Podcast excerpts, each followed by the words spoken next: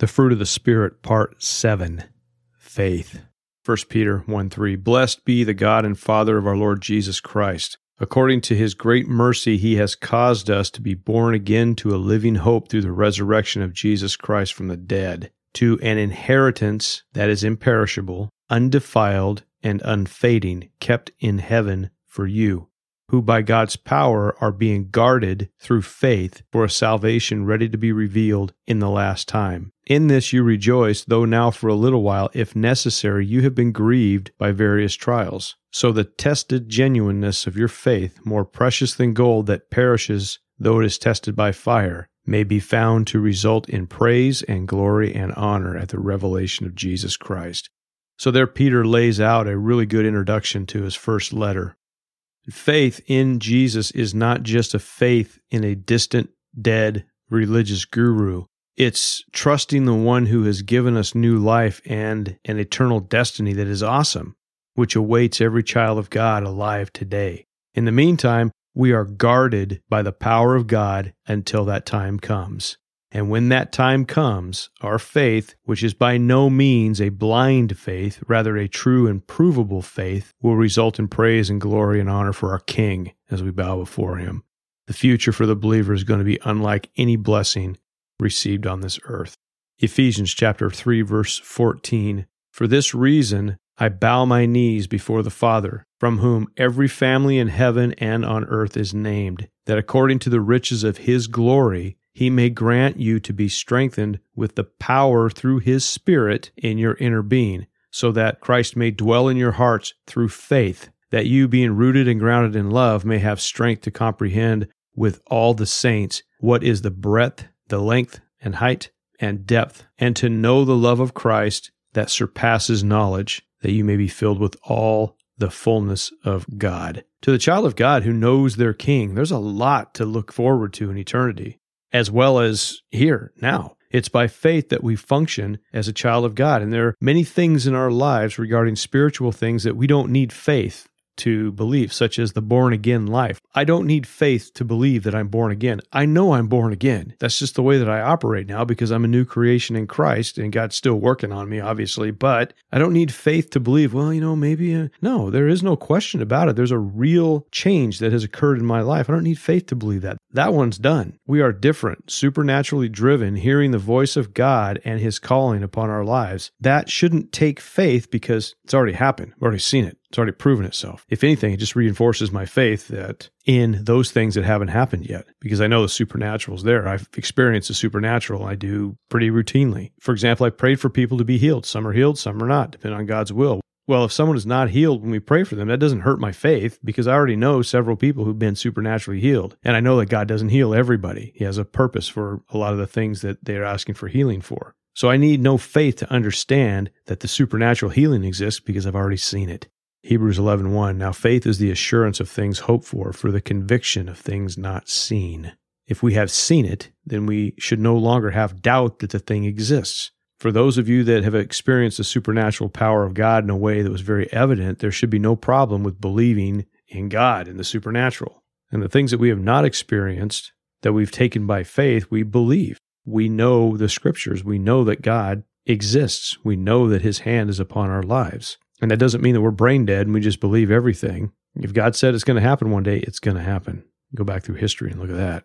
And if I'm alive during the time that God says something's going to happen, cool. If I'm not alive and I'm in eternity with Jesus, even better. But doubting the existence of God or the validity of scriptures is easily discounted when a person surrenders their life to Jesus and obeys the word. And God draws them into a relationship with them. So it's not like they are going into it completely clueless. There is a God drawing them in there. There is a sense in their soul that's like, yeah, I need to kind of check this out. Then God will provide enough proof that confirms his existence. And for those churchgoers that have never experienced the supernatural power of God, the first question should be Are they born again into the family of God? That alone is a miraculous event. And it may be that someone has been in church their entire life, so the process wasn't really evident, but they still should be hearing from God. They still should be trusting the scriptures and being obedient to them. By doing that, the relationship with God will become evident. A person seeking God can know him by simply crying out to him and forsaking wickedness.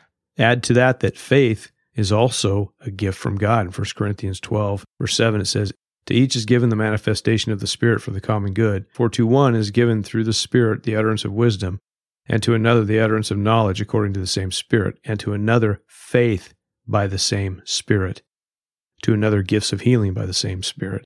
And if it's a gift from God, then why not ask for it? Jesus encountered a father of a demon possessed son. His father cries out in desperation for Jesus to help his kid. In Mark chapter 9, verse 23, and Jesus said to him, If you can, all things are possible for one who believes. Immediately the father of the child cried out and said, I believe, help my unbelief. That's an honest prayer. And you think Jesus flipped out and says, Oh, great, you still don't believe? I'm out. No, this man was being honest with Jesus, saying, I don't have that kind of faith. Can you help me out? And Jesus did. He booted out the evil spirit from his son. That ought to do it. What's interesting about this passage is the man took his son to the disciples beforehand and they couldn't cast the demon out. Where was their faith? They believed, but they couldn't get rid of the demon. And Jesus tells them this kind does not come out by anything but prayer. So earnest prayer should accompany faith. They work hand in hand. And why is it so hard to get people to pray? It drives me crazy. I'm in a group of believers and sometimes something comes up, you know, oh, you hear about so and so? Oh, bummer, you know, and I'm like, let's pray for him. And I'm usually the one that says, hey, let's do this, let's pray about it. And people look around for a few seconds to ensure that it's safe and they agree. It's like I'm the prayer guy or something. It drives me crazy. When our ministry was born around 2002 ish, I would randomly cut the services short and have people team up with someone they didn't know that well and pray for each other. And I still do this. And the first time I did this, I'll never forget it. You would have thought that I asked them to all start breakdancing or something. They just stood around and stared at me. And I encouraged them, like, come on, let's just do this. They reluctantly complied. And they're like, oh my gosh, this guy's crazy. And after they finished, they were hugging, they were crying, they were laughing, they were thanking one another. It's beautiful. And I do this because I want them to exercise their faith and bless someone else. You see the power of God moving during these types of moments and you take away all the ridiculous arguments of, oh, I don't know how to pray. If someone tells you they don't know how to pray, just say, Lord, I pray that they would get pulled over today so they can learn how to pray. Amen. And let it go because everybody knows how to pray. It's just a matter of how desperate you get. That's a cop out. Prayer runs parallel to our faith. And when we regularly take time to pray, our faith will increase. If we neglect prayer, what that really means is that we don't want to talk to God. There's no point. I'm not in trouble, so why should I talk to him? Well, we talk to God to thank Him, to honor Him, to praise Him. We talk to Him to align our will with His will for us. That's prayer. That's what prayer is all about. It's about getting me lined up with God's will for my life. It's not about me bringing my wish list to God, saying, hey, can you check off a couple of these things? You know, it's about me saying, Lord, what's your will for my life? We talk to Him to be a contributor to His kingdom. We want to do things that are eternal, that last, and we follow His lead. And as we make this a habit in our lives, we'll begin to see the supernatural hand of God upon our lives moving in such a way that we cannot deny it's God at work. And these experiences draw us closer to Him and build our faith. And as our faith grows, we now walk in that faith, trusting the Holy Spirit as He leads us. 2 Corinthians 5 7, for we walk by faith and not by sight. Zechariah 4 6, not by might nor by power, but by my spirit, says the Lord of hosts.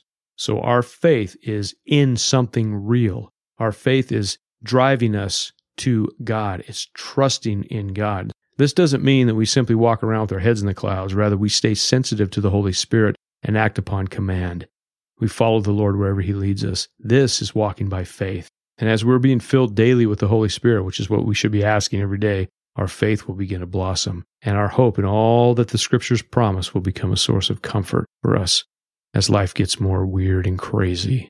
So, fruit of the Spirit faith, let it run. Say, Lord, bring it on. And God, as He fills our hearts, He's going to pour that faith into us. But it's up to us to receive it and to trust Him.